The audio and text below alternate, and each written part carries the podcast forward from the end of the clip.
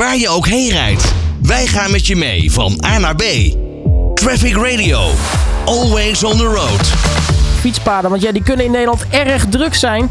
Vooral in een grote stad als uh, Utrecht. Nou, de gemeente Utrecht is daarom op zoek naar een idee om de drukte op fietspaden te spreiden. En daarover ga ik praten met uh, projectleider Rosalie Blommaert. Uh, Rosalie, hele goedemiddag. Goedemiddag. Ja, waarom is deze challenge nu eigenlijk in het leven geroepen?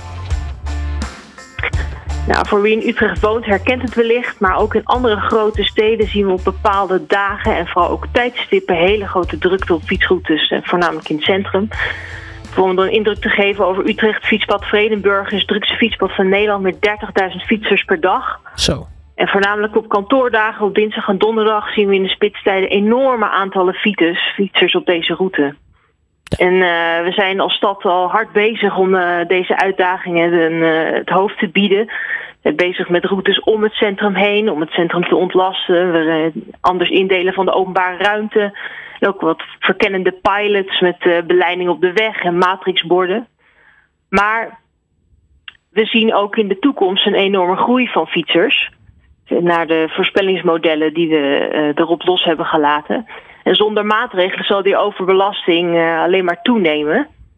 En we zoeken eigenlijk met alle ondernemende en creatievelingen in heel Nederland om, een, uh, om, het, om samen mee te denken om deze enorme drukte in de toekomst uh, het hoofd te bieden. Hè. Naar verwachting verwachten we in 2040 75% meer fietsritten ten opzichte van 2015.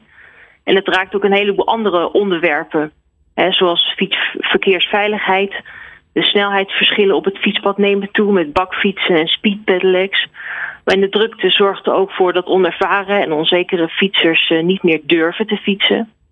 En ook gedrag speelt daar een hele grote rol. Ja, anders dan bij automobilisten is er bij fietsers veel meer sprake van gewoonteroutes. Mm Bijvoorbeeld van huis naar werk. Als je op de fiets stapt uh, naar je werk, check je niet de snelste route of de kortste route via je navigatie, zoals je dat in de auto wel zou doen. Wanneer, uh, wanneer maak je de keuze wel welke fietsroute je neemt en waarom kies je juist voor die fietsroute? Daar zijn we ons vaak helemaal niet van bewust. Dus ook die hele gedragskant, waarvan de onderzoek ook nu pas in de kinderschoenen staat, uh, is, is iets wat we echt mee willen nemen in, in deze uitdaging. Nou, nu uh, zoeken jullie dus uh, nou ja, creatievelingen, slimme mensen die hier iets op uh, kunnen bedenken. In wat voor richting moeten we de, de oplossing zoeken? Want ja, je kunt natuurlijk heel veel dingen bedenken. Je kunt ook tegen iedereen ja. zeggen van, nou, hè, laten we met z'n allen maar stoppen met fietsen. Maar goed, dan krijg je weer een heel ander probleem. nou, wat voor een oplossing zijn jullie dan precies op zoek? Ja, eigenlijk is onze onderliggende leervraag, hoe kunnen we fietsers eigenlijk sturen? En dat is een, inderdaad een hele brede vraag. En we zoeken vooral specifiek naar ofwel technologische oplossingen. En dan meer aan de dynamische kant, waarbij we ook uh, zoeken naar oplossingen die bijdragen aan het spreiden van fietsers. Door zich voorspellend aan te passen aan de verkeersdrukte. Of naar oplossingen die uh, echt gedragsverandering stimuleren. En hoe kunnen mensen dan hun, hun oplossing aandragen? Nou, dat uh, doen we in samenwerking met het uh, recent opgerichte innovatieplatform U-Forward. En dat uh, platform biedt ondernemers en initiatiefnemers uit heel Nederland de kans om innovatieve oplossingen te pitchen en daarmee te matchen aan de challenges. En via dit platform, dus u-forward.nl, maar ook op startups.co kan je je inschrijving via een presentatie, film of een brief, slide deck, whatever, uploaden. Ja, dat is wel belangrijk om te weten. De, je moet wel aan wat voorwaarden voldoen hè, om, om zo'n oplossing aan te kunnen dragen.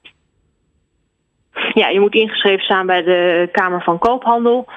En uh, dat is denk ik het allerbelangrijkste. Dus het is als ondernemers uh, zijn onze belangrijkste doelgroep. Ja. Tot, tot, uh, tot, wanneer kunnen mensen hun, hun nou ja, ideeën aandragen? Dat kan tot en met 5 maart. En eind maart zullen we dan de, de winnaar van deze challenge bekendmaken. En voor alle geïnteresseerden is er op 6 februari om half vier nog een informatieuurtje online waar alle kritische vragen gesteld kunnen worden. Nou, nu is er ook een, een pilot budget beschikbaar. Uh, natuurlijk om ja. het idee uiteindelijk uit te voeren. Om wat voor bedrag gaat het dan? Het gaat om 25.000 euro. En dat kan verspreid worden over één tot drie winnaars. En afhankelijk van, van de match en welke oplossingsrichting zich aandient, kunnen we eventueel ook nog kijken naar het ophogen van het budget. Nou, het 25.000 euro klinkt voor mij als leek in ieder geval heel erg veel. Maar dat, dat is ook voldoende om zo'n probleem op te kunnen lossen dus. Nou, het probleem is uh, niet per definitie opgelost. Maar met de pilot proberen we een oplossingsrichting te vinden. Ja. Nou, check. Nou, we gaan het allemaal meemaken. zeker dus in de gaten te houden. Rosalie Blommaert van de gemeente Utrecht mag je hartelijk danken voor je tijd. En natuurlijk, ja, hopelijk komen er goede ideeën binnen. Dat hoop ik ook. Ik zie ze graag tegemoet. Waar je ook heen rijdt, wij gaan met je mee van A naar B. Traffic Radio. Always on the road.